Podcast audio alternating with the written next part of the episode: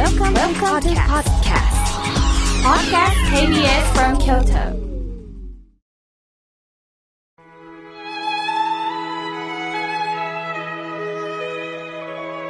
改めまして僧侶の河村明慶です今日の法話のテーマは自然に帰る生き方についてお話をいたします早いもので彼岸の入りですねこのお彼岸とは1年に2回あります3月の春分の日と9月の秋分の日の前後3日間の計7日間を言います。それぞれの初日を彼岸入り、終わりを彼岸明けと言います。春分の日、秋分の日が中日となるわけです。本来、彼岸とは、かの岸ということで、阿弥陀仏の極楽浄土、涅槃弱情の世界を言います。お彼岸というとね、ご先祖様の供養だけをするというイメージがあるんですが、もちろんこれは大切なことです。ただ、供養だけに終わらず、阿弥陀様のメッセージが今生きてるあなたに向けられているということを知ってほしいのです。つまり、お彼岸を通じてあなたに本当の極楽浄土で生きる道を見つけてほしいというメッセージがあるんですね。阿弥陀仏の極楽浄土は仏説阿弥陀経に書かれています。ここより西の方、十万億の仏道を過ぎて世界あり、名付けて極楽という、これが阿弥陀経に書かれているように、西の方角にお浄土があると説かれています。昔は特に科学の知識がありませんから、西と言っても一体どちらの方角なのか方向が一定しません。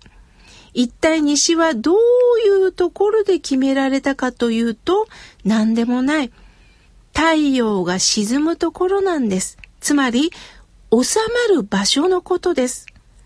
すべての人が最後、収まって助けられていく場所、そして生きとし生けるものが本当に帰っていくところを浄土と言います。これは亡き人がお浄土に帰るだけではなくって、今生きてる私たちが安楽のこの浄土を感じてほしいということなんですね。その沈む夕日に極楽浄土があるということと、じゃあ私たちの生活とはどう関係あるんでしょうか。そのことを念じたのがお彼岸なんですね。皆さん、彼岸という字を想像してください。かの騎と書きますよね。それに対して志願という騎士があります。この志願は今私たちが住んでるところのことです。別に言うとね、シャバと言います。シャバを中国の言葉で堪忍度とも言います。堪忍してな、堪忍してなのあの堪忍度です。耐え難きを耐え、忍びがたきを忍べばならない。そうしなければ、私たちは生きていけない。苦しみ悩みの世界のことなんです。皆さん、今生きてる中で、嬉しいこともありますけども、辛抱しなければならない。これからも先も辛抱しなければならないってことたくさんありますよね。お金が欲しいと思っても買いたいものが買えない。人に認められたいと思ってもなかなか認めてもらえない。目標を達成したいと思っても体力の限界。そんな力がない、能力がない。家族の安らぎを求めても優しくしてもらえない。心からの安心も持たなければ満足もなかなかいただけませんよね。先日私はスポーツジムに来ました。まあ、雨が続いたということでね、ランニングマシーンを使います。ランニングマシーンの上で走るということで、皆さん横になって一斉に走ってるようなんですが、よーく見たら前には進んでないんです。もちろん室内ですから体力はつけてますよね。汗はかきます。運動はしてるんです。だけどよーく見ると前には進んでないんです。なんか人生に似てるなと思いました。一生懸命やってるんですが、この私は何ができたのか、成果を感じない。そんな時って落ち込みますよね。一生懸命に走ってもどこにもたどり着けずに時間だけが過ぎていく。こんなに頑張ったのに、夢や幻のようだったのかと嘆いてしまうんです。そんな時になぜ仏教が必要なんでしょうか親鸞上人というお坊さんはね、こう問いかけてくれてます。あなたのその今のぼやき、苦しいと思ってるその悩みって何ですか？あなたは何に執着しているんですか？って教えてくれるんです。苦しみから逃れることを考えるんではなくって、今苦しいと訴えてるその苦しみに目を向けませんか？その苦しみを嘆くだけではなくって、生かしていきませんか？例えば、病気になったら、ああ、もうおしまいだ、ではなくって、まずどこがしんどいのかを様々な専門家に聞いていく。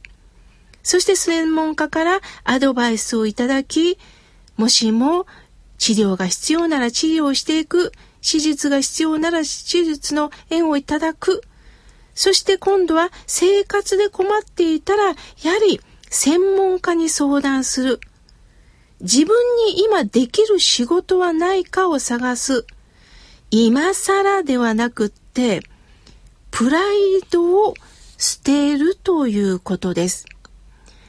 ハローワークに勤めてる友人から聞いたんですけどね。やはり皆さん条件を出すんですって。こんな仕事ありますよって言ったら、帰りにカラオケボックス寄りたいんですけど、ボックスありますか？とか、スーパーは充実したスーパーが2つありますか？必ず条件を聞かれるそうなんです。するとそうなるとなかなか仕事っていうのは見つからない。また、年下の社長だったら嫌ですけど、年下の店長だったら嫌ですけど、と言ってこられるそうです。しかし、これも、やはり、今現実生きるとなると、年下さんの可能性もありますよって言うんですが、そうじゃないところをお願いしますと言われる方もいるそうです。そうなると、やはり、プライドというものが出てきて邪魔をしているところもあるんですよね。心が硬くなってしまってる可能性があります。私もね、一言ではないんですよ。最近ね、膝が痛くなったんです。階段の上り下りは平気なんですが、職業病ですよね。正座するとね、右膝が痛いんです。いつもかかりつけの鍼灸に行くと、妙慶さん膝ばっかり見てるけどね、腰から来てますよ。ずっとパソコンの前に向かって原稿が続いたんでしょう。腰が凝ってるからそれがずっと膝までたどり着いて膝痛くなってるんですよということで治療していただきました。しかしまたパソコンに向かうんですよね。また膝が痛くなる。するとそんなにしょっちゅう鍼灸に行けません。もしかしたら全体に凝り固まってるのかなと思って何度も何度も柔軟体操をしたり、ある時にはお灸をしたり、なんかこう、ちょっと体を柔らかくするということを考えたんですね。すると、自然に膝の痛みが収まっていました。その一部だけに焦点を当てるんじゃなくて、全体的に体を見ていくことによってちょっと変わったようです。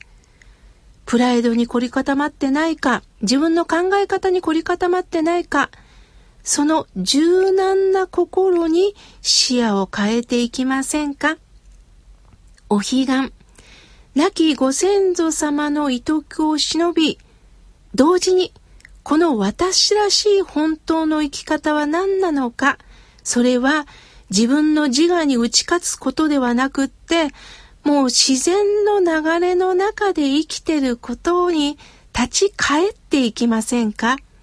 原点に帰る。太陽が西の方角に帰っていくように、私たちももっと原点に帰って、そしてもう一度自分のこと振り返ってみませんか？それが、清らかな大地と書いてお浄土です。もっと柔軟に反発せずに今の年齢に合わせてゆったりと自分のことを振り返りませんか？